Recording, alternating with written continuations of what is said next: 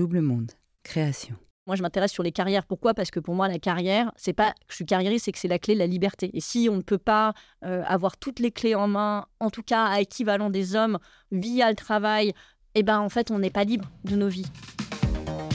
On ne cesse de chanter la Marseillaise à toutes les occasions pour se souvenir de nos fondamentaux, liberté, égalité, fraternité. Dans notre société 2.0, pourtant, ces mots semblent de plus en plus éloignés de la réalité. Laurence Nguyen, fille de Boat People arrivée du Vietnam en France dans les années 70 en raison de la guerre, chérit très vite cette liberté fantasmée. Pour ne cesser de la perdre et de la retrouver, consciemment ou non, jusqu'à finalement mettre cette quête de liberté au service des autres femmes, à la quarantaine, bien sûr. Vous écoutez 40, le podcast sur la bascule que l'on peut vivre autour de la quarantaine. Liberté chérie, avec Laurence Nguyen, première partie. Bonjour, je m'appelle Laurence, j'ai 45 ans. Je vais vous raconter comment ma vie était teintée du mot liberté jusqu'à mes 37 ans. Je viens de province, euh, d'une ville qui s'appelle Tours. J'ai été élevée dans un cocon familial euh, assez bourgeois, mais c'était une fausse bourgeoisie parce qu'en fait mes parents étaient des immigrés, euh, boat people de la guerre du Vietnam, donc ils sont arrivés en France respectivement vers 10 ans et 18 ans. Et donc je suis la première génération d'enfants nés en France et grâce à leur travail, j'ai grandi dans un environnement matériel plus que confortable avec néanmoins euh, beaucoup de tensions euh, familiales qui probablement ont forgé une partie de ma personnalité euh, par ailleurs. J'aurais tendance à dire que mon enfance, elle était, elle n'était pas du tout sous le mot de la rébellion. J'étais un bon soldat. on m'avait dit qu'il fallait que je sois dans les premières de classe. J'étais dans les premières de classe. Il y avait quand même un carcan asiatique très fort de modèles et de responsabilités. Je suivis ce chemin jusqu'à mes 18 ans sans trop de vagues. Le carcan asiatique, en gros, dans l'éducation traditionnelle asiatique, l'enfant, l'aîné, alors j'étais pas l'aîné, j'avais plus de chance que ma sœur, doit montrer l'exemple à tous les autres. Tous les autres étant les cousins, les petits cousins. Et dans ce modèle vietnamien, en tout cas, on a un devoir d'intégration par les études. Alors c'est très bien parce que ça pousse à s'intégrer euh, dans le système où on est. On n'est pas en train d'imposer notre culture euh, dans le système. Mais il y a quand même une pression euh, familiale forte sur l'éducation et sur le fait d'être je caricature à peine d'être toujours dans les trois premiers. C'était un peu moins le cas chez moi versus certains membres de ma famille qui étaient 100% vietnamiens parce que ma mère déjà à l'époque était elle-même très émancipée. Donc heureusement, on a eu une espèce d'équilibre entre les, deux, les, deux, éducations. Euh, à 18 ans, j'ai quitté ma province. euh, je suis allée à Paris parce que je savais déjà que je voulais euh, préparer une grande école. Et donc, j'ai commencé à faire très classiquement une classe préparatoire à Paris. Je n'ai fait que travailler parce que déjà, j'étais excessivement motivée. Je savais que je voulais faire cette école, mais aussi parce que ça correspondait à une époque de séparation de mes parents. Et en fait, j'avais trouvé le refuge dans une valeur qui me paraissait sûre chez moi, à savoir mon travail. Je m'étais dit, ça, personne ne peut me l'enlever. On peut m'enlever ma maison, on peut m'enlever ma famille. Mais mon travail, ça vient de moi. Donc, a priori, ça, personne ne me l'enlèvera. Donc, ça a accentué l'investissement dans le travail. Euh, j'ai été admise dans plusieurs écoles et j'en ai choisi une qui était à Strasbourg, bloquée au fin fond de l'Alsace où à l'époque il n'y avait ni TGV, etc. Donc on n'avait pas d'autre choix que d'interagir avec les autres étudiants parce que on rentrait pas chez nous. Et ça, c'était une force en fait. Et je dirais que le premier, euh, la première clé de ma liberté, c'était là.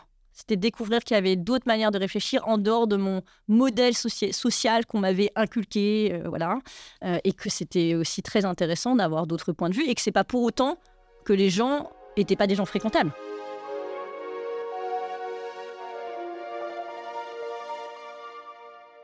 Ça, c'était Sciences Po, et puis bah, après, j'arrive euh, basiquement à Paris. J'avais décidé de faire des stages encore pour euh, me former sur des points que j'estimais euh, pas concluants. J'étais allée dans une grande entreprise télécom française avant qu'elle soit rachetée. J'avais conclu que les gros groupes, c'était pas fait pour moi. Pas que c'était, n'étaient pas sympas, c'est que je, je, je pressentais déjà que cette lourdeur des gros groupes avec les N1, N2, N3, attendre d'avoir des validations qui n'en finissaient pas, c'était pas pour moi. À l'époque, je visais les sociétés type informatique, consulting, en com parce que j'étais donc je faisais partie des juniors qui étaient très recherchés ayant eu des formations en internet. C'était le début, donc aucun groupe ne connaissait ça. Donc je passe le premier round d'une grande entreprise informatique, je passe le deuxième round d'une grande entreprise informatique. C'était à, Bercy, Saint-Émilion à Paris.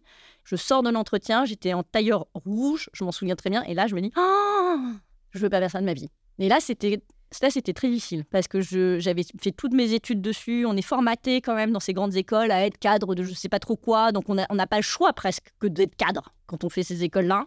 Et là, euh, je me vois pas du tout faire semblant d'avoir 30 ans et présenter des slides à des gens qui sont plus capés que moi. Moi, dans ma tête, j'étais encore une gamine, en fait. Et j'avais pas du tout envie de faire ça. Et donc là, je s'ensuit un, un coup de fil à mes parents qui, en expliquant, euh, bon bah en fait, je crois que je vais pas faire ce pourquoi euh, j'ai fait toutes mes études. Déjà, c'était un peu compliqué. Euh. À l'époque, c'était compliqué. Il faut se remettre dans la tête d'une étudiante. Hein. Aujourd'hui, ça paraît dérisoire, mais quand on est étudiant, qu'on a investi le temps des parents, c'est le monde entier, c'est ça. Et c'était très dur de dire, ah bah, je me suis trompée. J'avais tous mes copains qui allaient avoir, qui allaient être audit, consulting, des copains qui étaient sortis des grandes écoles d'ingénieurs. Et moi, j'ai dit, ah bah non, en fait, je, je sens pas ce truc, quoi. Et là, mon père me demande qu'est-ce que tu veux faire? Et là, je lui dis, je crois que je veux faire des films. Alors là, c'était assez marrant. Ma mère était euh, horrifiée par mon choix, littéralement. Elle l'impression que sa fille euh, ne suivait pas le droit chemin. C'était compliqué. Et mon père, lui, euh, lui, il m'a soutenu. Alors, il m'a soutenu pourquoi? Pour la simple raison que j'avais rempli le deal, selon lui, savoir j'avais validé l'école, l'académique, donc il se disait, elle va retomber sur ses pieds. Et moi, dans ma... je lui avais dit, j'ai besoin d'un an. Alors, pourquoi un an? Parce que comme en théorie, ils étaient prêts à me soutenir un an d'études supérieures après mon école, je m'étais dit, bah tu vois, le financement que tu avais prévu pour ça, en fait, je vais le garder pour essayer. Et si ça marche pas, bah, je me rangerai. Enfin, je ne suis pas non plus... Euh, et en fait, Voilà, j'avais envie de faire des films. C'était poussé par un copain qui est un, producteur euh, connu aujourd'hui d'ailleurs, euh, qui était à la Fémis à l'époque et euh, qu'à chaque fois que j'allais voir ses films, j'avais trop envie. Je dis mais en fait c'est ça que j'ai envie de faire. je savais vraiment pas comment on devait faire un film. Oui, mais parce que dans l'éducation bourgeoise et asiatique, on ne fait pas ce genre de métier parce que ça c'est des loisirs et ça c'est important de le dire parce que c'est aussi un, une des clés de la liberté. Et donc, ce copain en question m'a dit bah, Qu'est-ce qui t'intéresse Je lui ai dit bah, Je sais pas, montre-moi ce que tu sais faire. Et il m'a mis, c'était la canicule, je m'en souviens encore, il m'a mis devant une table de montage à l'époque, euh, dans son espèce de mini-studio de chambre de bonne, en disant Vas-y, tiens, je vais te montrer comment on monte un film. j'ai appris avec lui, il faisait 45 degrés, euh, mais j'ai trouvé ça génial. Et voilà, et donc j'ai tapé aux portes. Il se trouve que j'avais de la chance parce que j'avais rencontré euh, un garçon et il se trouve que son papa travaillait à l'époque à Nova. Et puis je m'en souvenais parce qu'on avait parlé et je lui dis bah attends, est-ce que je peux rencontrer ton père J'avais pas prévu de faire un stage du tout à l'époque. J'ai dit juste pour discuter de ce que c'est son métier parce que je suis un peu, je suis pas lost mais je faut que je prenne des infos. Je sais pas du tout par où aller. Et donc en fait, il fait mieux que ça. Il me dit bon bah écoute, t'as un entretien avec la directrice de prod là qui s'appelait Nadine. Ils avaient un département de films documentaires. J'arrive à l'entretien et la, la directrice me dit bah alors qu'est-ce que tu sais faire et qu'est-ce que tu veux faire? Là, je lui ai dit, bah, je me suis dit, bon, allez, je vais la jouer honnête, ça sert à rien de me bluffer. J'ai dit, bah, en fait, je sais pas trop ce que je veux faire parce que j'ai pas, je sais même pas comment on fabrique un film, en fait. Je savais pas du tout. Mais je sais qu'une chose, c'est que j'apprends vite euh, et je suis capable de m'adapter et que je suis sûre que si vous me prenez, bah, je trouverai bien. c'était, à peu près, c'était à peu près ça l'entretien. Et voilà, elle m'a dit bon bah ok, bah tu vas commencer là cet été en stage. Euh, et j'ai commencé comme ça. Et c'était euh, c'était génial.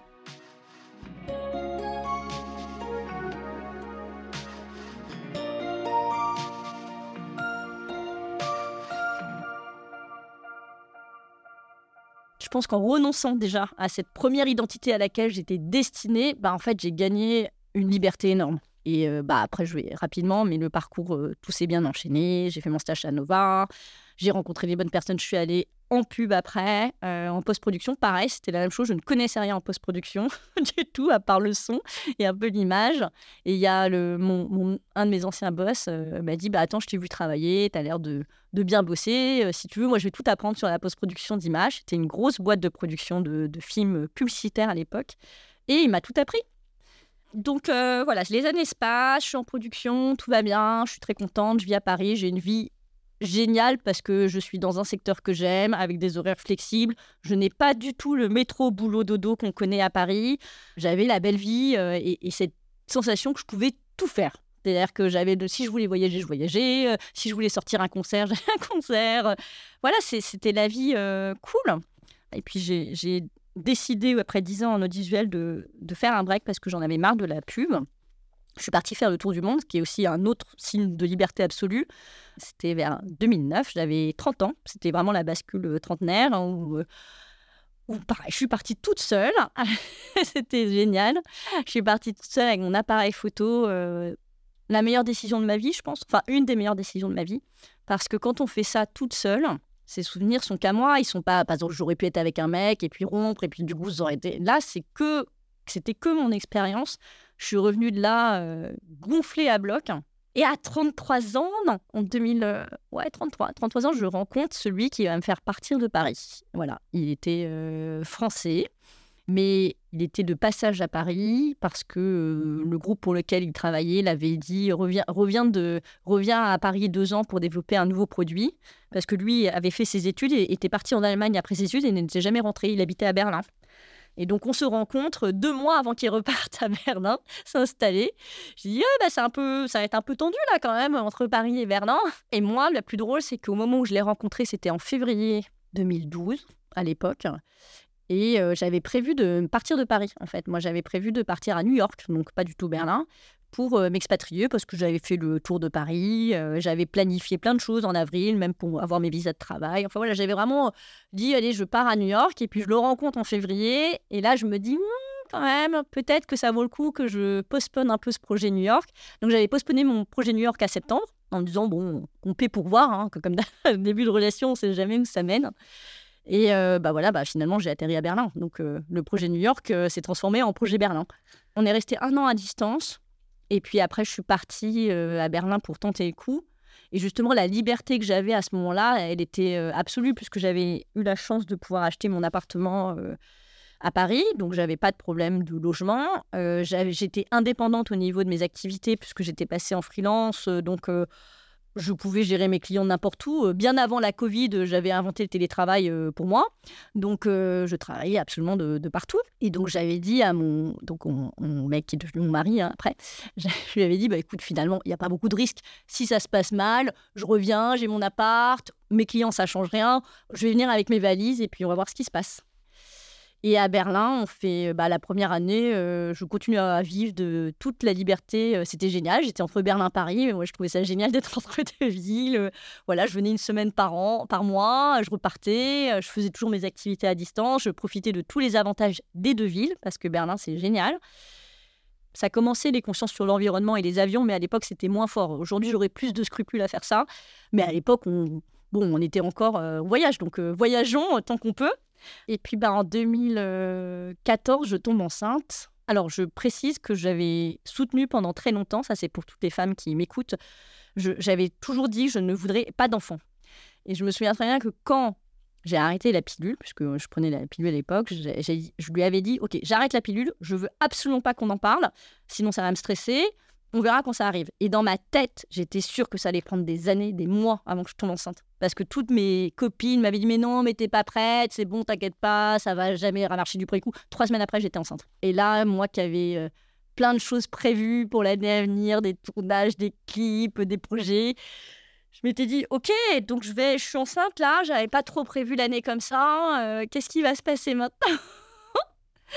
Donc j'étais plus inquiète pour ça que pour le côté euh, mon corps va changer, je vais avoir un enfant. Mais comme j'avais 100% confiance dans mon conjoint, en fait, lui m'a rassurée. Enfin, il m'a pas rassurée en me rassurant avec des mots, c'est que je me suis dit, bon, moi, dans ma tête, je me dis, mais moi, si je suis perdue, lui, il le sera pas.